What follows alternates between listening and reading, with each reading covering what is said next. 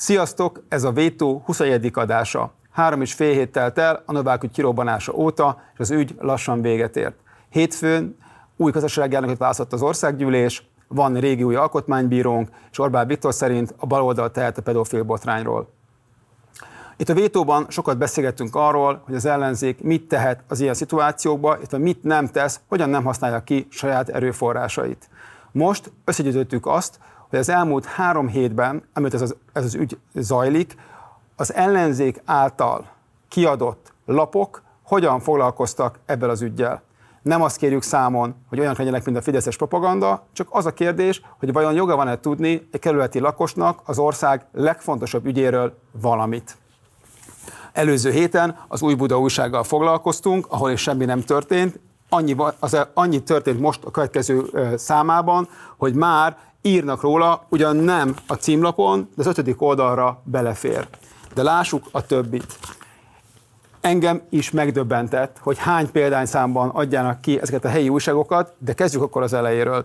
Az első kerületben, ugye, ami már nincsen már ellenzéki többség, a budavári újság foglalkozik ugyan politikával, de éppen most a polgármester asszony szídja. A második kerületben, ami a budai polgár nevezetű újságot adja ki, ami pontosan 50 000 példányban kerül nyomásra, felolvasom a címlapot, mobilon a második kerület, virágok és gyümölcsök, húsvéti finomságot, megszépülő közterületek, rendezett parkok. Ennyi van a Novák ügyről. A harmadik kerületben, ami ugye Óbuda, az Óbudai újságban, ami 60 000 darabban nyomódik, Szabó Tímea, az országgyűlési képviselőjük beszél egy rövid interjúban arról, hogy mit kéne tenni a gyermekvédelemben. Egyébként a Novák ügyről egy szó sincsen. Újpesten, az újpesti napló, ami 43 500 példányban jelenik meg, egy szó nem van a Novák ügyről. A 6. kerületben, Terézvárosban, a Terézvárosi magazinban, ami 25 000 példányban jelenik meg, éppen arról beszélnek, hogy mi van a kerületben, de arról, hogy mi történik az országban, egy szót sem. Szintén az Erzsébetvárosi újságban egy szó sem van erről. A Józsefvárosi magazinban, ami szintén itt van velem, ugyan van benne egy kis összefoglaló arról, hogy az utca embere mit gondol a Novák ügyről, de egyébként a címlapon az van, hogy megújult a Horváth Piály tér egy része. A 9. kerületben szintén ugyanez van, Újbudán már mutattam, a 13. kerületben szintén egy szó sem esik erről. A 13. kerületben egyébként az angyalföldi kerületi hírnököt 67 000 példányban nyomja az ellenzék. Zugló ugyanez, Rákospalota ugyanez, Kispest, Pestszentlőrinc ugyanez.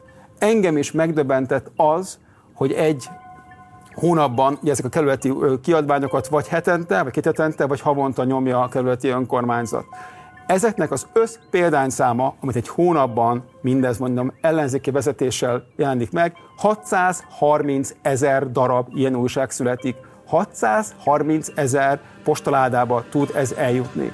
Vajon mit jelentene ez? Mekkora erő ez, ha csak egy oldalt írna ez az újság arról, hogy mi történik az országban, és kinek a felelőssége ez az ügy? Ez szinte mindenhol elmaradt.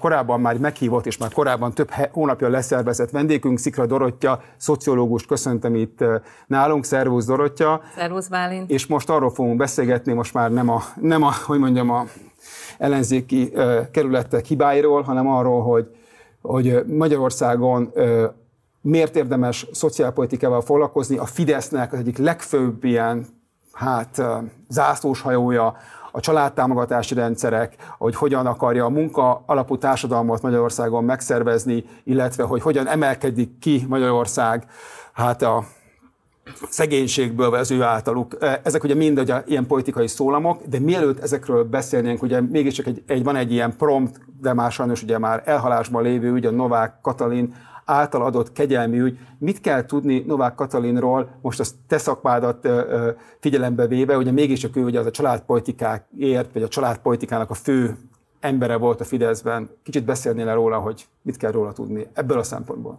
Egy picit tágabb kontextusba helyezném a Novák Katalin felemelkedését és bukását, és ez pedig az, hogy azt látjuk, hogy szerte Európában a 2000-es évek közepe óta, kezdve elsősorban Nyugat-Európával, mondjuk Németországgal, ahol Ursula von der Leyen volt az egyik ilyen mintapéldány ennek a felemelkedésnek, konzervatív pártok nőpolitikusokat kezdenek, hogy mondjam, a pártok, illetve kulcspozíciók élére állítani. Hát ugye nem külpolitikai műsor, de szóval Ursula von der Leyen karrierje hasonlóságokat mutat, úgy gondolom, Novák Katalinéhoz.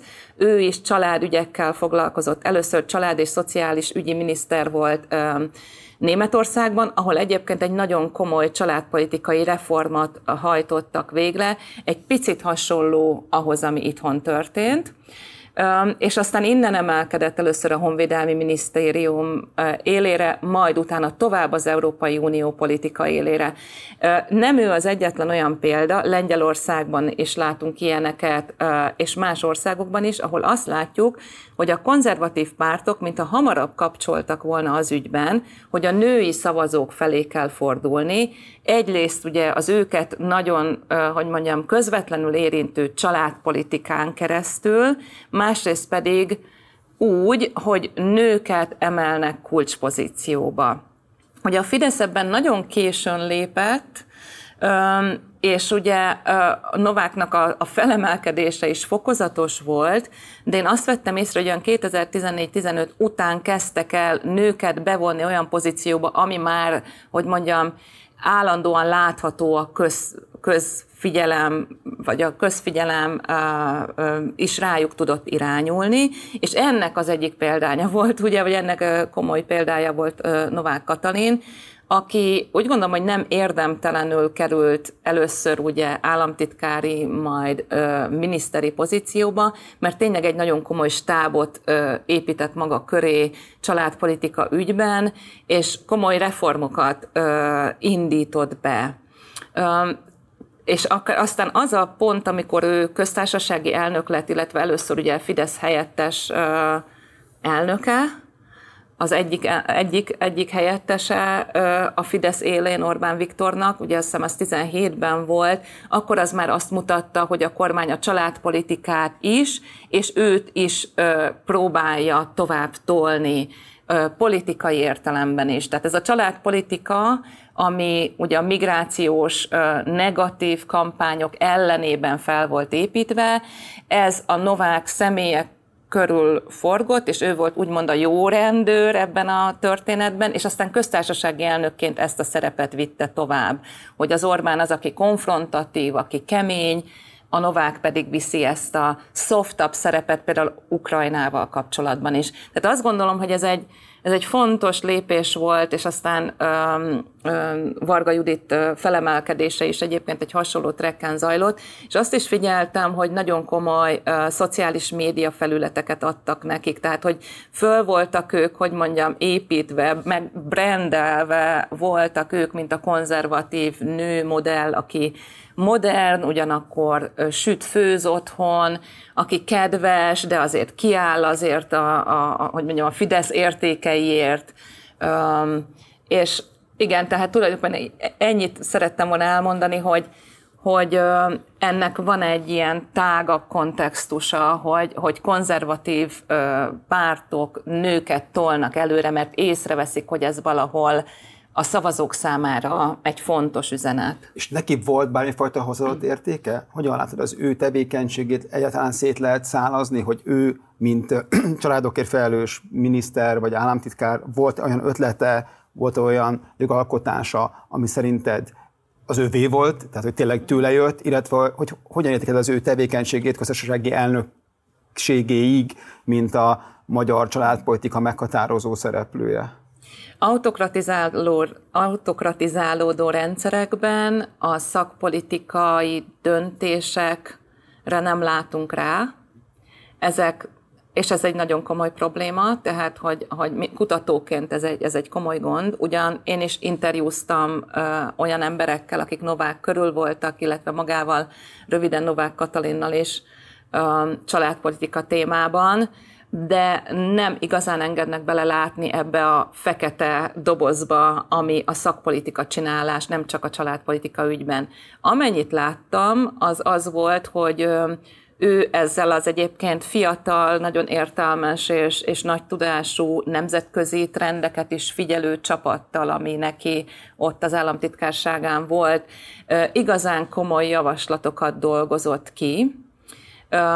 Ehhez szakmai tudásokat is igénybe vett, és ezeket letette, gondolom, a miniszterelnök, vagy nem tudom milyen felsőbb döntéshozó, mindig változó stratégiai döntéshozó testület asztalára, amelyek közül azok mentek át nyilvánvalóan, amelyekre Orbán Viktor rábólintott, rányomta a pecsétet, vagy akár ő maga módosításokat javasolt, vagy jött elő különböző ötletekkel. Azt gondolom, hogy igen, egy önálló szereplő volt a családpolitikában, abban a tekintetben, hogy javaslatokkal jöjjön elő, de hogy ezekből mi valósult meg, az nyilvánvalóan nem az ő kompetenciája volt. Hogyha lehet húzni egy olyan vonalat a 2010 után és előtti világban, hogy ugye az Orbán rendszer 2010 után kezdődött el, mi a különbség, mi a fő különbség a szociálpolitikában 2010 előtt és 2010 után szerinted? Hogy lehet-e mondani több ilyen állításokat, hogy mi az, amiben teljesen másképp működik az Orbán rendszer, mint akár mondjuk az előtte lévő demokratikus része, vagy rendszere Magyarországnak? Két dolgot mondanék. Az egyik egy diskurzív, egy olyan elem, ami arról szól, hogy hogyan keretezzük a szociálpolitikai döntéseket, a másik pedig egy valóságos lényegi ügy. Kezdem talán ezzel az utóbbival. Ugye a szociálpolitika arról szól, mióta létezik, nagyjából 120-150 éve országoktól függően, hogy egyrészt megpróbálja megakadályozni azt, hogy az adott országnak a lakosságának egy része végletes szegénységbe süllyedjen. Ezt hívják egy abszolút szegénység megelőzésének, tehát hogy nagyon-nagyon súlyos szegénységbe ne kerüljenek az emberek. A másik feladata pedig az, hogy a korábbi keresetekhez képest, hogyha az ember elveszíti az állását, vagy mondjuk nyugdíjba vonul, vagy beteg lesz, akkor relatíve ne zuhanjon túl nagyot az életszínvonala. Amiben más az, amit az Orbán kormány csinált, az az, hogy ezzel az első kérdéssel egyáltalán nem volt hajlandó foglalkozni. Tehát azzal, hogy nagyon szegény emberek léteznek, hogy van a hajléktalanság, hogy kellene segélyezési politikát csinálni azért, hogy mondjuk ne halljanak éhen emberek, ez teljesen lekerült a napirendről, sőt, ugye volt időszak, amikor ezzel kapcsolatban egy ellenséges narratívát állított, mindvégig ahhoz ragaszkodva, hogy az adott emberek tehetnek arról, az ő morális, botlásaik, vagy az ő alacsonyabb rendűségük, tehát ilyesmit is bele lehetett érezni, ők tehetnek arról, hogy ilyen helyzetbe kerültek, és egyáltalán nem vett soha tudomást arról, még a legnagyobb válságok elős közepén sem, hogy vannak társadalmi-gazdasági, akár ugye közegészségügyi folyamatok, amelyek az embereket végletesen rossz, kiszolgáltatott helyzetbe tudják sodorni, és hogy az államnak elsődleges feladata az, hogy ilyenkor segítsen. Tehát ez diskurzív szinten is, tehát a közbeszéd szintjén is, és konkrétan szakpolitikai szinten is teljesen lekerült a napirendről. Szerintem miért? Ezt én nem értem, ezt nem tudom, erre nem tudom a választ. Ugye akkor áttérek erre, hogy hogyan beszél a szociálpolitikáról a Fidesz ügyre, és akkor talán egy picit erre rá tudunk világítani. És ez pedig az, hogy azt mondta, hogy nekünk a nyugati jóléti állam nem kell, ami nyugati jóléti állam nagyjából azt nyújtja, amit most itt elmondtam, se többet, se kevesebbet, és kelet-európai, illetve általában tágabb értelemben keleti országokban is ez létezik. Ez nem kell, ehelyett mi a munka alapú társadalmat fogjuk felépíteni. Na most ez a munka alapú társadalom, ez arról szól, hogy azoknak adjunk, akiknek van stabil munkája, és abban hisz, hogy akinek nincsen, azt ezzel rá lehet venni. Tehát azzal, hogy nem adunk egy fillért se akkor, hogyha nincs munkád, nem adunk egy fillért se akkor, hogyha nem vagy képes magadtól felállni, és munkát keresni, és mondjuk, nem tudom, tovább tanulni, akkor nem adunk ehhez ugye semmiféle segítséget, viszont ha már bent vagy ebbe a belső körbe, akkor támogatunk mindenféle módon, többek között egyébként úgy is, hogy ez a második relatív biztonsági lába a szociálpolitikának, ez nagyon megerősödött, ezt tényleg megerősítették, tehát, vagy legalábbis több ponton megerősítették, a munkanélküli támogatásoknál nem, de egyébként másút látunk ilyen erősítést, mondjuk a nyugdíjrendszerben, hogyha valakinek stabil keresete van, akkor hogyha elveszíti azt, mert mondjuk nem tudom, nyugdíjas lesz, véget ér a munkakarrierje, akkor utána tisztességben tudjon, ahogy mondjam, idős korában élni. Ezt látjuk, a másik végén pedig azt mondja, hogy hát nagyjából egyébként, és akkor picikét történelmi párhuzamot tudunk vonni ezzel, mint az államszocialista időkben, vagy mint a 30-as években a gömbös kormány, amelyik azt mondta, hogy munka nélkül egy fillért se adunk senkinek ugye a nemzeti munkatervben, de aztán utána a kommunista időkben is erről van szó, kötelező foglalkoztatás, kötelező és teljes foglalkoztatás, nőket érintően is, és ez tulajdonképpen a rendszer szociálpolitikája. Uh-huh. Ez egyébként az államszocializmusban egy kimondott elv is volt. Mielőtt tovább mennénk erre, van egy bejátszónk a Fidesznek az elmúlt időszakában lévő megszólalásairól, azt nézzük meg, és akkor utána beszéljünk arról, hogy hogyan változott a Fidesz, vagy mindig ez így volt, amit ők most képviselnek. Ezek a mi gyerekeink. Kedves nézőink, tisztelt választópolgárok! 2 évvel ezelőtt, amikor a Fidesz megalakult, és ezért a rendőrség börtönnel fenyegetett minket, még nem reméltük, hogy nem sokára, igaz már gyermekei körében, a szabad választásokra készülhetünk. Úgy gondolom, hogy a fiatal magyar demokráciának szüksége van fiatal demokratákra. Én tudom, hogy a mi programunk nem különösebben lelkesítő, de mindenkinek tudnia kellene, hogy mi csak annyit mondunk, ami Magyarországon ma megvalósítható. 2010 óta olyan politikát folytatunk, olyan kormányzás van Magyarországon, amely a családokat helyezi a középpontba. A dolog az úgy fest, hogyha innen tekintünk a körülöttünk zajló eseményekre, akkor kiindulópontként azt szoktuk választani, hogy az államszerveződéseknek eddig ismertük 3 formáját, a nemzetállamot, a liberális államot és aztán a jóléti államot, és a kérdés az, hogy most mi következik. A magyar válasz az, hogy egy munkaalapú állam korszaka következhet el, mi egy munkaalapú társadalmat akarunk szervezni, amely, mint az előbb említettem, vállalja annak ódiumát, hogy kimondja, hogy karakterét tekintve nem liberális természetű. Welfare state is not anymore the proper structure. Hallhatták már tőlem, hogy Magyarország a konzervatív politikák inkubátorháza. Ez az a hely, ahol a jövő konzervatív politikáját, működő megoldásait, előremutató kezdeményezéseit kifejlesztik. Sok projektünk fut párhuzamosan, munkaalapú gazdaság, az egyház és az állam együttműködésének modern formája, konzervatív, patrióta oktatáspolitika, de egyik területen sincsenek olyan kecsegtető eredmények, mint a demográfiát tekintve. Na, akkor van itt minden. Kezdjük akkor szerintem egy pillanatra a demográfiával, ugye az kevésbé a teszhetőzet, de mégis azért van itt egy grafikon, amit megnézhetnénk, ugye rengeteget halljuk azt, hogy milyen sikeresek vagyunk, és milyen fantasztikus, és akkor ez a valóság. Kicsit akkor beszélnél erről, és különösen mondom úgy, hogy sokan hallgatják ezt a műsort, nem látják, hogy akkor mekkora sikerünk van akkor valójában a demográfiában. Ugye ezen az ábrán 90-től 2022-ig látjuk az élve születések és a halálozásoknak a számát Magyarországon, és ebből azt tűnik ki, hogy mind a kettő gyengén csökkenőben volt mondjuk így 2000-től 10-ig, és aztán egy gyenge emelkedést látunk az élveszületések számában, aztán egy pici hullámhegyet, hullámvölgyet 2018-19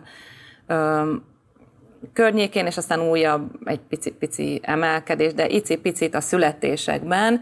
Ezzel szemben a halálozás nyilván a COVID miatt is óriásit kiugrott. Hozzáteszem, nem annyira zárójelben, hogy Magyarországon volt az egyik legmagasabb a COVID miatti halálozásoknak a száma és aránya, nem csak Európában, hanem világszerte, ami sokat elmond arról, hogy a magyar kormánynak mennyire volt fontos az egészségügynek a fejlesztése, rendberakása hosszabb távon, és aztán a COVID alatt is ugye az ezzel kapcsolatos politikák, hogy mondjam, mennyire voltak szakmailag megalapozottak. Ugye az van, hogy a 23-as évben volt a legkevesebb élveszülés Magyarországon az elmúlt, nem tudom, 100 évben, szóval, hogy akkor nagyon-nagyon nagy siker ebben nincs ebben a kérdésben. Szerinted ez miért van, illetve mit lehet ebből kiolvasni, ha egyáltalán kell ebből valamit is olvasni, és hogy tudja, persze ez egy másik szakma, de hogy tudja ezt eladni, látod, 2023-ban és sikerként, hogy itt micsoda a mi konyhánkban, vagy konzervatív inkubátorházunkban, micsoda sikerek, amikor igazából hát nem. Két dolgot mondanék. Az első az az, hogy az egy nagyon komoly csúsztatás, hogy a demográfia az csak a születésekről szólna. Nagyon helyesen rátettétek az ábrára a halálozások számát is, és akkor itt van még a migráció, a be- és a kimigráció, tehát azok, akik elmennek Magyarországról, és azok, akik idejönnek, és hogy ennek milyen az aránya. És azt a csúsztatást vitte véghez a Fidesz, nulla ellentartással az ellenzék részéről, hogy a demográfia az a születésekről szól, és hogy az a nőknek, a nőknek a viselkedéséről szól. Igen. Így van, és akkor ezt lehet tovább bonyolítani, hogy miért nem szülnek eleget a magyar nők, és ugye minden erről szól, és óriási pénzeket öntenek ebbe az oldalba, miközben, hogyha azon aggódunk, hogy egy ország népessége csökken, mint ahogy Magyarországé csökken, akkor pontosan ugyanennyi figyelmet, vagy talán még többet kellene fordítani a mortalitási adatokra, hogy miért halunk meg túl korán. És szintén, hogy miért hagyják el az országot olyan sokan, ráadásul a fiatalok, akiknek úgymond kellene, hogy Orbán Viktort idézem én is, a vállukon vinni ezt az országot, és ugye akiktől várjuk, hogy szülessenek ezek a gyerekek. De ezekről, tehát erről a két utóbbi kérdésről hiába is szűken a demográfiához tartoznak, semmi szó nem esik. Ugye az a ilyen fő politikai köve, ugye égköve, és ugye Novák Katalinnak a szimbóluma is ez, hogy a Fidesz kormánya a családbarát kormány, családbarát támogatások vannak, Magyarországon családot nevelni jó. Ez mennyire igaz? Hogy te ezt hogy látod, hogy mindenki egyenrangúan kap ezekből a támogatásokból, vagy van-e valamilyen elv, ami alapján talán eldöntik, hogy ki az, aki többet kap, kik az, akiket jobban támogat az Orbán kormány? Ezt hogyan látod, hogy hogyan működik? Mennyire igazságos a családtámogatás Magyarországon most? Mielőtt erre rátérnék, azelőtt még a másik, az előző ábrával kapcsolatban a születések számáról beszélnék egy mondatot. Ugye a születések száma Magyarországon nem tud nem csökkenni, mivel az a korosztály, akik szülőképes korba lépnek, az csökken. Világos. Tehát abban igaza van az Orbán kormánynak, hogy 1,2-es úgynevezett befejezett fertilitási rátáról átléptünk az 1, vagy fokozatosan nőtt oda, hogy 1,4 most már, vagy 45, ami azt jelenti, hogy egy nőnek átlagosan a fertilitás szempontjából aktív időszakában nem egy gyereke születik, hanem mondjuk most már másfél, tehát hogy többen vannak azok, akik több gyereket vállalnak, mint egy. Csak kevesebb nő szüli meg. Pontosan kevesebb nő szüli meg ezt, és ebből a szempontból például a kivándorlás az egy nagyon fontos tényező. Ezt szerettem volna hozzátenni, hogy amit ti hoztatok ábrát, abban valóban csökkenés van, de vannak olyan ábrák, tudunk olyan demográfiai mutatókat mutatni, amikben van egy kis növekedés. De alapvetően ez nem oldja meg az ország problémáját, nem? Abban, hogy egy csökkenő lélekszámú országban élünk, magyarul valahol elveszik az, amit mondtál, az a tábor, aki aztán majd fenntartja a rendszert, mint a TB-rendszert, mind a nyugdíjrendszert, mind ugye ugye dolgozik is az ország GDP-jét. Pontosan, és hogyha felelős politikusként valaki ezt átlátja, akkor nyilvánvalóan azokat a területeket is meg kell erősíteni, mint az egészségügy, mint az oktatás, mint a karrier lehetőségek, vagy a felsőoktatás, amik itt tartják azokat az embereket, azokat a fiatalokat, akikre építeni szeretnék. Egy gyors kérdés, hogy látod az ellenzéki pártok közül, például ebben a kérdésben kinek van érdemi mondani valója, vagy találkoztál-e már valakivel, akinek van a demográfia kérdésben, és ebből a komplexitás, amiről beszéltél, van-e valami gondolata, hogy mit kéne tenni? Nagyon egyszerű lesz a válaszom, nincs. Nem látok ilyen szereplőt. Egyáltalán nem látok ilyen szereplőt. Pedig ott a szaktudás, ott vannak elérhető adatbázisok, nagyon sok szakértő van az országban, aki ért ehhez, szóval lehetne hova nyúlni. Legutóbb 2012-13-ban, talán még 14-ben is láttam olyan akciókat, mondjuk így, nem is tudom, talán az akkori LMP részéről, amelyek fölhívták a figyelmet mondjuk az egyszülős háztartások problémáira, vagy a bölcsödékkel kapcsolatos akkori gondokra, és aztán 2016 után reagált is erre egyébként a kormány bölcsödefejlesztésekkel. Szóval, de nem, tehát nincs ellennarratíva, röviden, egyáltalán nincs se családpolitikában, és akkor mindjárt át is térhetünk a családpolitikára, se demográfiában nem hallunk ellennarratívát. Akkor térjünk hát a családpolitikára, hogy ugye hoztál egy meglehetősen bonyolult, de mégis nagyon iszonyatosan érdekes grafikont arról, hogy hogyan alakul a családtámogatások összege, illetve ennek a vásárlóerő paritása. És akkor kicsit beszéljünk erről, ugye a Fidesznek az egyik fő képe, és a Novák Katalin még egyszer az egyik szimbóluma volt, hogy van az ellenzék, akit nem érdekli a magyar családok, meg a magyar gyermekek, de van a Fidesz, aki már ugye ott van a képen, és kezdettől fogva a fiatal apaként is, meg fiatal anyaként is csak a családokban gondolkodtak, és ugye ez a kép ugye 30 éve épül és szépül, tehát még most is zajlik, ugye igazán most már ugye az Orbán család, ugye mindenki a saját lábán áll, de sikeres volt akkor ilyen szempontból ez a politika, most viccelek. Hogyan van ez? Mennyire koncentrált, mennyire átgondolt, és mit hoz ez nekik ez a családtámogatás, amire mégis azért rengeteg pénz megy el Magyarországon. Kicsit akkor tudsz erről beszélni? Hogy először talán arról, még mielőtt rátérünk az ábrára, hogy a családpolitika abban különbözik a demográfiai politikáktól, hogy teljesen másfajta céljai lehetnek. Tehát a Fidesz azt mondja a családpolitikáról, hogy ennek egyetlen egy célja van, és az, hogy szüljenek a magyar nők többet, és lehetőleg a jobb helyzetű, úgymond a jó család, ahogy ők megfogalmazzák, a felelős családokban. Ez a felső középosztály. Ez a középosztály, felső középosztály, igen. De hogy emellett, tehát hogy mondjam, legtöbb európai országban egyáltalán nem ez a célja a családpolitikának, hanem mondjuk az, hogy megelőzze a gyerekszegénységet, vagy mondjuk az, hogy a nők és a férfiak főleg legújabban közötti gondoskodási egyenlőtlenségeket, tehát magyarán az, hogy ki marad otthon a gyerekekkel, és ki hogyan tud karriert építeni, ebben támogassa a nőket.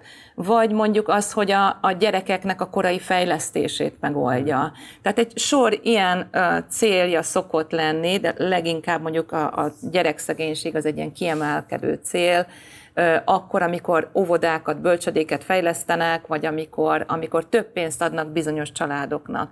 Ugye Magyarországon ez egy nagyon-nagyon leszűkített fókusz, és még megint mondom, nem hallottunk ellen narratívát ezzel kapcsolatosan. És akkor rátérve arra, hogy kiket céloznak ezek az ellátások. Ez szerintem szinte közhely, hogy középre és fölfelé céloznak. Azt gondolom, hogy ennek az alapja az pont a munka alapú társadalom, tehát én úgy látom, hogy ez a mögöttes gondolat, ez a gondolati konstrukció, a munka alapú társadalom konstrukciója, ez az összes szociálpolitikai területre rányomja a bélyegét, vagy az összes szociálpolitikai területen konzekvensen viszi tovább a Fidesz, és a családpolitikában is. Magyarán azoknak, akiknek stabil a munkaerőpiaci helyzetük, akik az elsődleges munkaerőpiacon sikereket élnek el, azoknak ad a családpolitika, és megszűnt a családpolitikának a kiegyenlítő szerepe, illetve az, hogy mondjuk szegénység ellen védjen. És szerinted ez nem azért van, mert a magyar társadalom ezt szeretné? Tehát, hogy ezt csak most csak kérdezem, hogy nem ők, ugye ők úgy kormányoznak, hogy van egy elvük, de azt az elvet tudják, ugye, hogy mondjam, gyakorlati módokon változtatni, és ugye amikor bármilyen ilyen mélyreható vizsgálat van a magyar társadalomról, akkor azok az egyik ilyen fő tételei, hogy nagyon szeretne egy egyenlőbb társadalomban élni a magyar, de ehhez keveset szeretne ő hozzátenni, inkább elvárja az államtól, hogy ő lépjen be a helyére, legyen újra elosztóbb funkciója, és nagyon kritikus ugye azokkal szemben, akiknek mondjuk nincsen munkája, és kevésbé szolidáris azokkal, akik mondjuk a saját hibájukon kívül vesztette el a munkájukat, és inkább azoktól inkább egy ilyen távolságtartás van. Tehát nem ez egy ilyen furcsa meglovagolása ennek a korszellemnek, vagy ennek az ilyen magyar társadalomban lévő ilyen zsigeri érzésnek? Vagy tehát mitől lépett a Fidesz erre az útra szerinted? Szóval mit hoz ez neki? Biztos hoz neki valamit. Pont te mondtad ki azt, hogy itt ellentmondásosak a vélemények. Tehát a magyar társadalom az szeretne egyenlőbb társadalomban élni, igen. Sőt, amikor mondjuk a feltétel nélküli alapjövedelemről kérdezik a magyar társadalmat, akkor hajlamos azzal elég magas százalékban egyetérteni. Miközben azt is szereti, hogyha úgymond érdem alapon kapnak emberek, tehát hogyha sokat dolgoznak, akkor azt megbecsüli az állam. Tehát itt kettő dolog él együtt, ezek valóban ellentétesek egymással, és a Fidesz azt választotta, hogy ez utóbbira reagál. Én nekem az az érzésem, de ez tényleg csak egy ilyen benyomás, hogy ez a Fidesz vezérkarának, valószínűleg magának Orbán Viktornak az elképzelése a világ működéséről, és ő ehhez kőkeményen ragaszkodott végig 2010 óta, akkor is, amikor egyébként politikai népszerűséget más lépés hozott volna neki. Tehát én azt gondolom, hogy nem volt népszerű annak idején mondjuk az egykulcsos adónál a nullakulcsos adót megszüntetni, akkor csökkent is a Fidesz népszerűsége. Nem volt népszerű azt a adójóváírást megszüntetni, ami ugye az alacsony jövedelműek, de nem minimálbéren keresőknek adott egy pici plusz juttatást ahhoz, hogy ne süllyedjenek a szegénységbe. Nem hiszem, hogy népszerű az, hogy a családi pótlékot, ugye, amit befagyasztott még a bajnai kormány, nem emelték egy fillérrel se, sőt, ezt egészen biztosan tudom, hogy nem. És főleg a Covid alatt egy olyan lépés, hogy növeljük a családi pótlékot, az bizony népszerű lett volna. Tehát én azért gondolom, hogy itt egy nagyon komoly ideológiai elkötelezettségről van szó, ami egyébként hosszú távon, én úgy látom más országokban is, hogy sikerre visz, tehát hogyha valamit konzekvensen visz végig egy kormány, még akkor is, hogyha mondjuk én ezzel ellentétes gondolok, tehát nem azt mondom, hogy ezzel én egyetértek ezzel a munkalapú társadalommal, de azt gondolom, hogy ez a konzekvens és minden területre kiterjedő, és olyan helyzetekben is, hogy tovább vitték, amikor egyébként nekik ez nem hozott a konyhára, vagy valószínűleg vitt is. Ez szokott szakpolitikákban sikert hozni olyan értelemben, hogy az emberek változnak. Hogy az embereket bizony, tehát egyfelől az emberek gondolatai, az emberek gondolatai is befolyásolják a szociálpolitikát, a szakpolitika csinálást, de ez visszafele is igaz. A szakpolitikák, a meglévő intézmények, mint például mondjuk egyet Magyarországon a GYES intézménye, ezek befolyásolják az emberek viselkedését, és ezt egyébként át is örökítik. Tehát ez viszonylag lassan, de mondjuk 13 év alatt már változtatható. Olyan nyilván, amit mondasz, hogy például a legfrissebb kutatásokban is 2/3 utasítja el egyébként az egykulcsos adórendszert Magyarországon. Tehát 2/3 szerint ez nem jó, és többet kéne adózni a gazdagabbaknak, de ez tök mindegy, mert helyette nincs belőle igazából nagy felháborodás, és aztán most mindenki megszokta, hogy van egy egykulcsos adórendszer, ami egyébként a legigazságtalanabb adórendszer, amit el lehet képzelni, de mivel, hogy ez így mondva van, hogy ez mennyire igazságos, és szépen így csöndben így átmegy az emberekbe. Uh-huh. És Csak hogy visszatérhetünk esetleg erre az ábrára, persze, amit itt átugattunk. Persze, nézzük meg akkor ezt. Pár mondatot érdemes róla beszélni.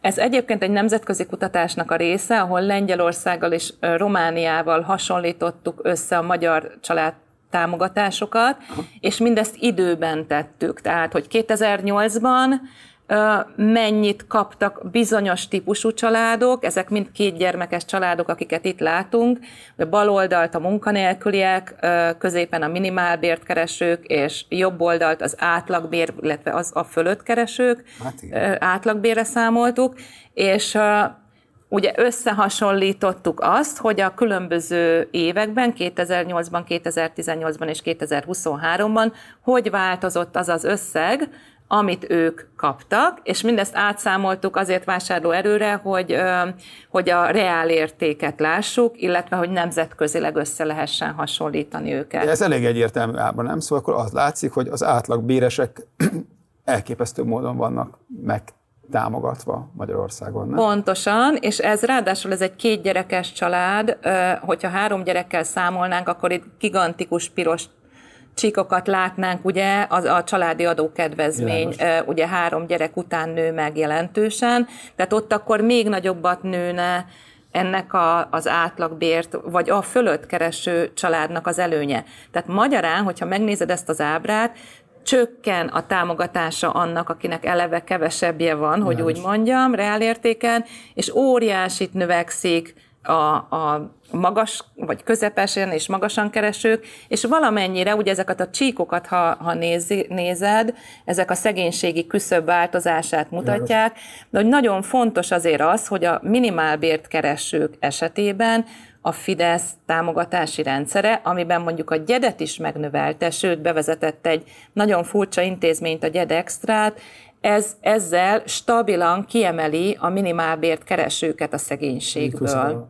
Miközben ugye a forrásokat, tehát mondjuk sokszorosát, én nem tudom most ezt hirtelen ránézésre megmondani, de mondjuk 6-7-8-szorosát kapja az államtól pénzbeli ellátásban az, aki jobban keres ma Magyarországon, és akkor még nem beszéltünk a csokról, meg nem beszéltünk a babaváróról és egyéb finomságokról, autókedvezményekről, tehát csak a minden hónapban megérkező pénzről beszélünk, mint egy olyan, aki igazán rászorulna erre a támogatásra.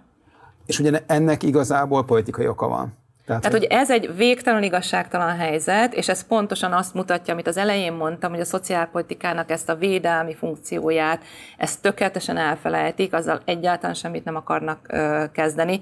Egyáltalán nem érdekli őket, hogy ez a munkanélküli család a szegénységben ragad, sőt egyre mélyebben süllyed bele, hanem csak az érdekli őket, hogy akinek stabil keresete van, annál ott gyerek szülessen, és hogy oda toljuk az erőforrásokat. Egyébként végtelen erőforrásokat, tehát óriási összegekről van már szó, amit családi adókedvezményben, illetve csokban a magyar állam ezekre a családokra, egyébként viszonylag kis százaléknyi családra fordít. Olyannyira így van, hogy a 22-ben ugye mindenki visszakapta, vagy nagyon sokan kapták vissza a teljes adóbefizetésüket, ugye a 22-es osztogatáskor, ami szintén elképesztő mennyiségű pénzt jelentett a családoknak.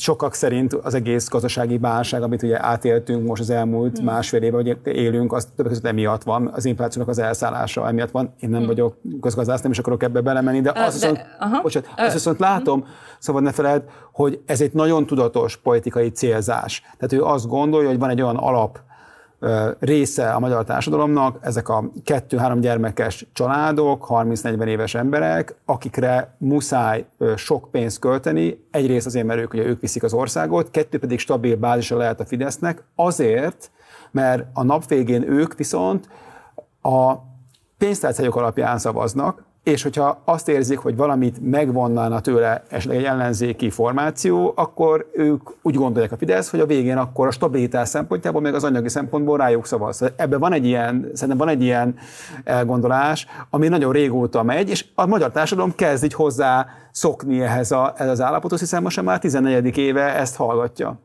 De bocsánat, igen, ebben teljesen igazad van. Azt szerettem volna mondani, hogy a szociálpolitika és azon belül a családpolitika is számos eszközzel operál, ezek közül a legfontosabb szokott lenni az az újraelosztás, a pénzbeli újraelosztás, tehát hogy pénzt juttat a családoknak. Ugye a Fidesz, amit csinál, az az, hogy eltolja, tehát ezeket a havi pénzeket, mint például a családi pótlék, ezekről leveszi a hangsúlyt, és áttolja az adórendszerre, tehát az adópolitikára ezeket az újraelosztási funkciókat, mert ugye így lehet abban biztos, hogy csak azok kapnak, akiknek keresetük van, és minél nagyobb a kereseted, annál többet fogsz ugye például ennél a visszaigénylésnél kapni. Ugye ez egyébként... Tehát minél gazdagabb vagy, annál jobb. Minél gazdagabb vagy, annál inkább támogatnak. Igen. Ez egyébként nemzetközi összehasonlításban párját ritkítja, azt kell mondjam. Főleg az, hogy nincsen plafonírozva ez a fajta támogatás. Tehát, hogy a leggazdagabbak is megkapják, tehát az elit is óriási összegeket kap, miközben legalul meg 0 forint, 0 fillért. Tehát azért ezt igazságtalannak szokták tartani konzervatív kormányok, szociálpolitikusai. Akkor hadd kérdezem meg, ami engem nagyon sokat izgat, és nagyon sokat szoktam gondolkodni, hogyha mit te mondasz, hogy a legszegényebbek járnak a legrosszabbul, akkor mégis hogy van az axióma, hogy azt látjuk, és ugye sok cikk is született ebben, meg ugye látjuk is ugye a szavazatszámokat is, mégis a legszegényebbek közül a legnagyobb a Fidesznek a támogatottsága, a legalacsonyabb iskolázottság, akik a legjobban vannak kihagyva ebből a támogatásból, van a legmagasabb Fidesz szeretők aránya. Ez nem egy egészen furcsa ellentét. Erről mit gondolsz? Hogy lehet ez, hogy akkor, hogyha így történik, akkor miért nem szavaznak ellene? De egyébként abban, amit az előbb mondtál, benne volt az is, hogy ugye a legmagasabb keresetűek, tehát, hogy a leggazdagabbak, vagy mondjuk ahogy megyünk fölfel a társadalmi ranglétrán, egyre kevesebben szavaznak a Fideszre, tehát magyarán mégse csak a pénztárcájuk alapján szavaznak az emberek, és ez igaz lehet egyrészt lent is. Másrészt pedig az is igaz, hogy a közmunkaprogrammal a korábbi nagyon hirtelen lecsökkentette a segélyezést a Fidesz 2010-ben, és ez akkor azt gondolom egy igazán kegyetlen, nagyon komoly negatív társadalmi hatásokkal járó döntés volt. Ezt nyilván azért tette, mert az a kevés pénz, amit aztán a kiterjesztett közmunkaprogramban megajánlott, az ennél mindenképpen több kellett, hogy legyen. És az emberek ehhez is szépen lassan hozzászoktak, hogy közmunkát fognak kapni, vagy ugye legtöbben belepörögtek ebbe a közmunkarendszerbe, ami adott egy iszonyatosan alacsony, de mégiscsak egy stabil keresetet. Volt munkájuk. És volt munkájuk, ami nem csak abból a szempontból volt érdekes, hogy valamivel több pénzt tudtak kapni, mint hogyha segélyen lennének, hanem abból a szempontból is, hogy egy új típusú integráció indult meg nagyon sok kis településen a legszegényebbek körében. Tehát ez, gondolom, hogy ez hozhatott népszerűséget, és amellett, hogy nyilván politikai lojalitási hálózatok is ezáltal ugye kialakultak, amellett igazán lehet, hogy egyfajta tartást adhatott az embereknek, de ami aztán igaziból azt gondolom, hogy itt a Fidesz mostani népszerűségét magyarázza az, hogy most egy gazdaság élénkülési periódusban, vagy annak az elején vagyunk talán, illetve 2013-14 után volt megint csak egy felívelés, amikor nagyon sok embert felszívott a munkaerőpiac, illetve nagyon sokan elmentek külföldre, és elkezdtek ott dolgozni, és meggazdagodni, és esetleg visszajönni Magyarországra. Szóval, hogy a legkevésbé iskolázottaknak is úgymond jutott munka, és elkezdtek igaziból felfele menni, gyarapodni. Mondjuk a 23-as év azért nem a legvidámabb év volt a gazdasági fellendülésből, szóval a legmagasabb inflációval, meg egyébként legjobban a szegényeket sújtó élelmiszerinfláció mellett is az látszik, hogy ezek az emberek tömegesen nem pártoltak át a Fideszhez, pedig hát ugye mégiscsak ugye duplájára emelkedtek bizonyos alapvető élelmiszerek, és mégis maradtak ebben, amit szerintem csak egyik megoldás, amit te mondasz, hanem van egy másik is, hogy van egyébként egy olyan, és ez nem a te szakterületed, de van egy olyan fajta ilyen vágy, hogy az Orbán Viktor, ő egy stabilitást ad ő egy biztonságot ad, ő az, aki megvéd minket, és szerintem ez a kettő egyszerre, tehát a közmunkához jutás, a relatív, de mégiscsak emelkedés, plusz ez a biztonságadás, ez egyik kulcsa abban, hogy ők aztán végül egyébként maguk ellen szavaznak. Ugye, és a logika alapján nem kéne erre a Fideszre szavazni. Persze ki tudja, hogy mi a logika az ő fejükbe. Van erre valami gondolat, hogy te ezt hogyan látod? Ugye, hogyha volna valami alternatív mondás, vagy lett volna, akkor lehet, hogy esetleg más elgondolkodnának azon különböző társadalmi osztályokban, hogy máshova szavazzanak. De valaki beszélne hozzájuk például.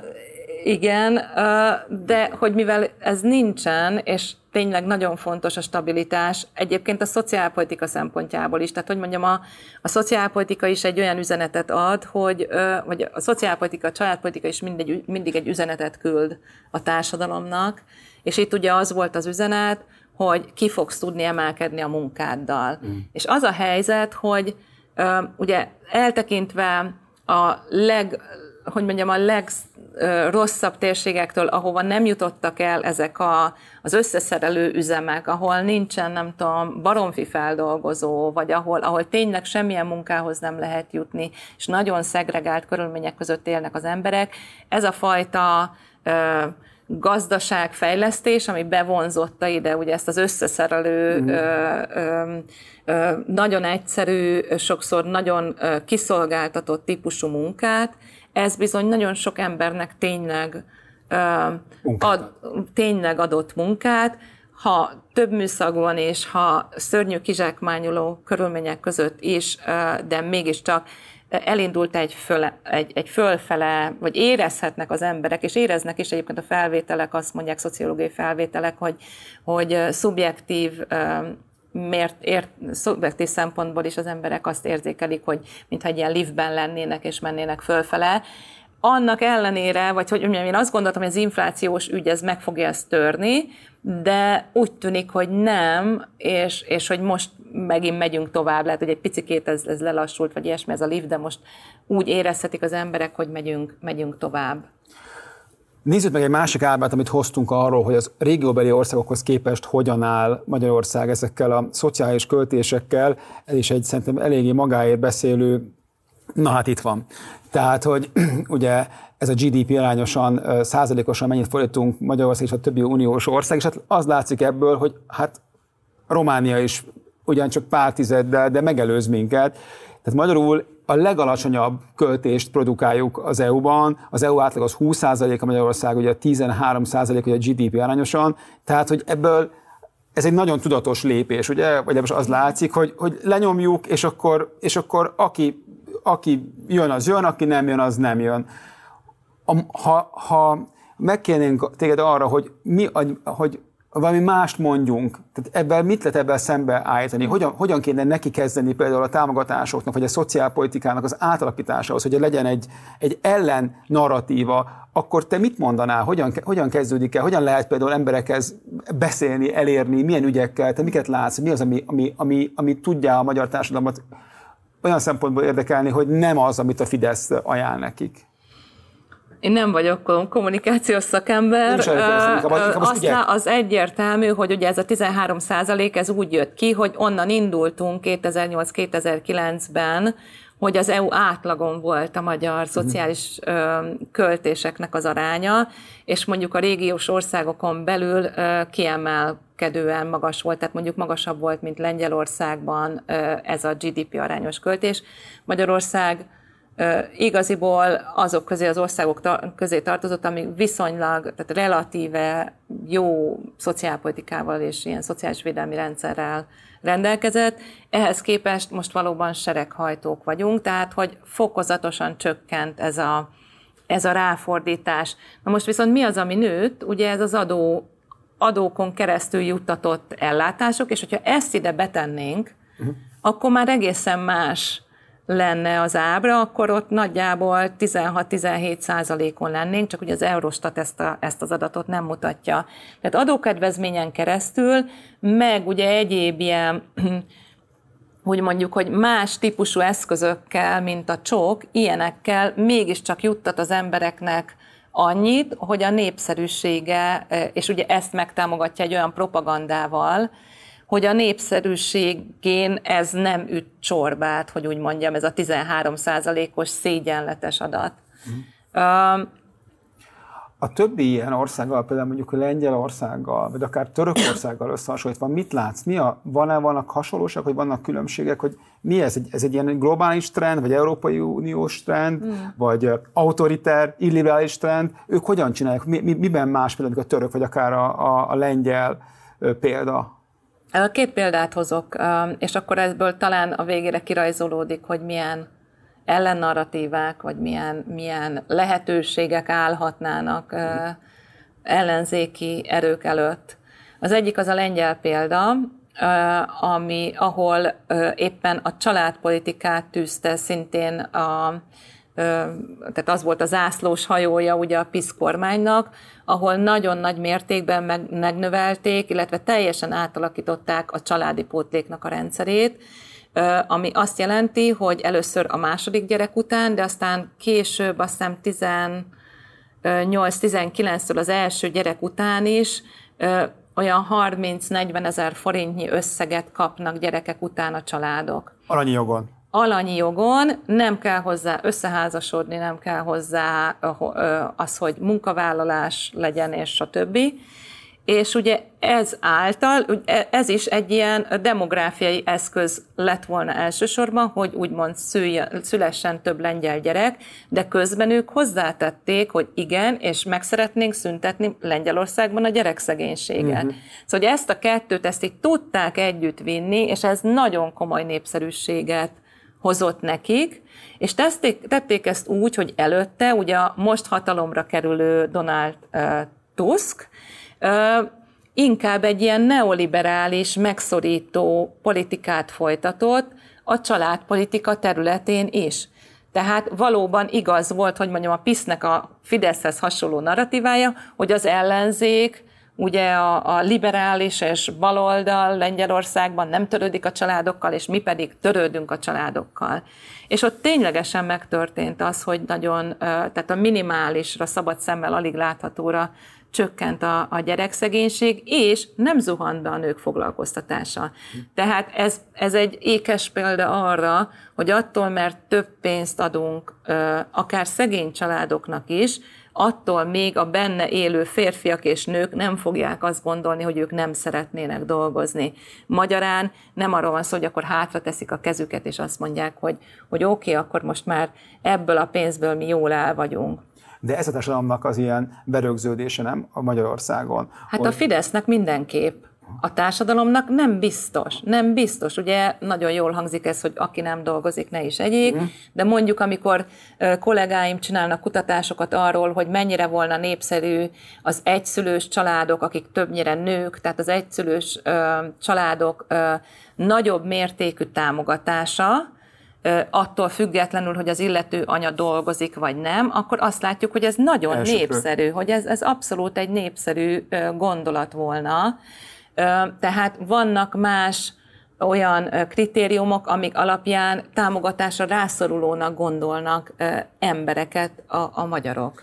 Magyarországon, vagy a Fidesz politikában az egyszülős modell az igazából politikai nem érdekli őket, ugye? Ez látszik rajta, nem? Hogy nagyon a fele tol mindenkit, hogy igazából nem, dedikáltan nem szól ehhez a csoporthoz, pedig ez egy elég nagy csoport, ugye? A egyedüli nőként vagy férfiként gyereket nevelők csoportja, nem? Szóval ez egy időben, tehát igen, tehát alapvetően a nukleáris családban élőkhöz, nukleáris... Nukleár plusz egy. Igen, egy minimum, nukleár plusz egy, igen, ez ilyen családokhoz szól a Fidesz.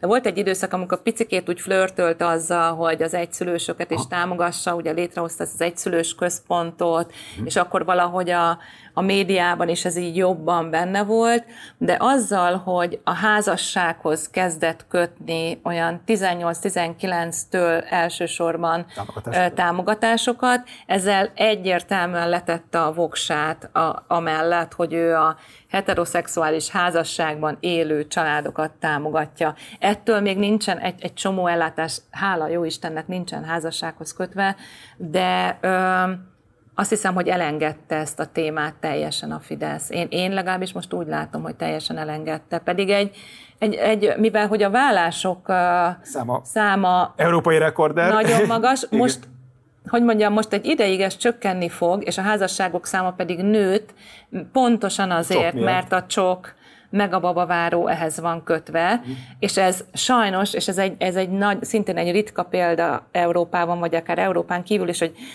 hogy szociálpolitikával összetapasztunk párokat, ugye ebből aztán utána nagyon nehéz kilépni, ha elválsz, ha nem születik gyereked, akkor ott a büntető kamat.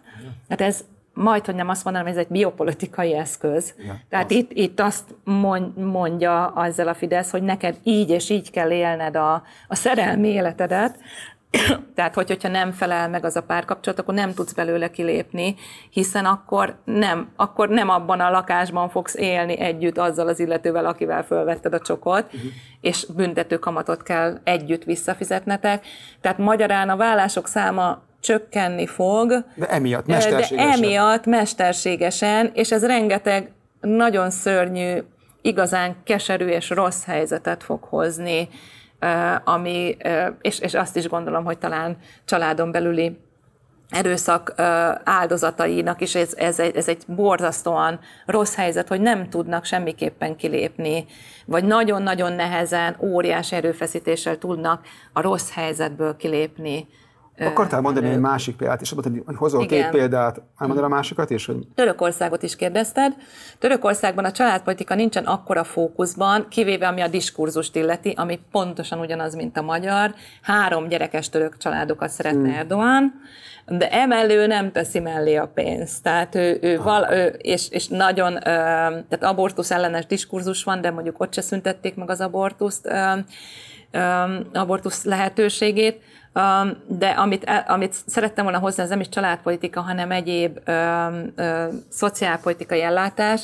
Ugye a Covid alatt Törökországban nem történt meg az, ami egyébként sok autokratizálódó, vagy akár populista országban, és nem populista országban, hogy komoly pénzbeli ellátásokat kaptak volna a családok, akár univerzálisan. Ugye Törökországban ez nem történik meg, és ehelyett például Isztambulban, de más városokban is az ellenzék szervezet nem pici gyűjtőakciókat, hanem óriási, igazi redisztributív, újraelosztó erővel rendelkező gyűjtési akciókat, amiben pénzt lehetett felajánlani a Covid alatt a rászoruló családoknak, és ezt az ellenzék újraosztotta. Nagyon hasonló megoldással éltek a szörnyű földrengések idején, hogy amikor nem lépett Erdoğan, akkor ők léptek, akkor azt mondták, hogy akkor mi ezt a kezünkbe vesszük. És még valami talán ide, a török ellenzék, ezt nem tudom, hogy hogyan, de megszervezte az alternatív adatgyűjtést is. Tehát amikor a hivatalos statisztika el akarta hallgatni a Covid általi halálozásokat, akkor az ellenzék folyamatosan gyűjtötte az adatokat, a helyi adatokat a halálozásokról, és ezeket alternatív módon publikálták.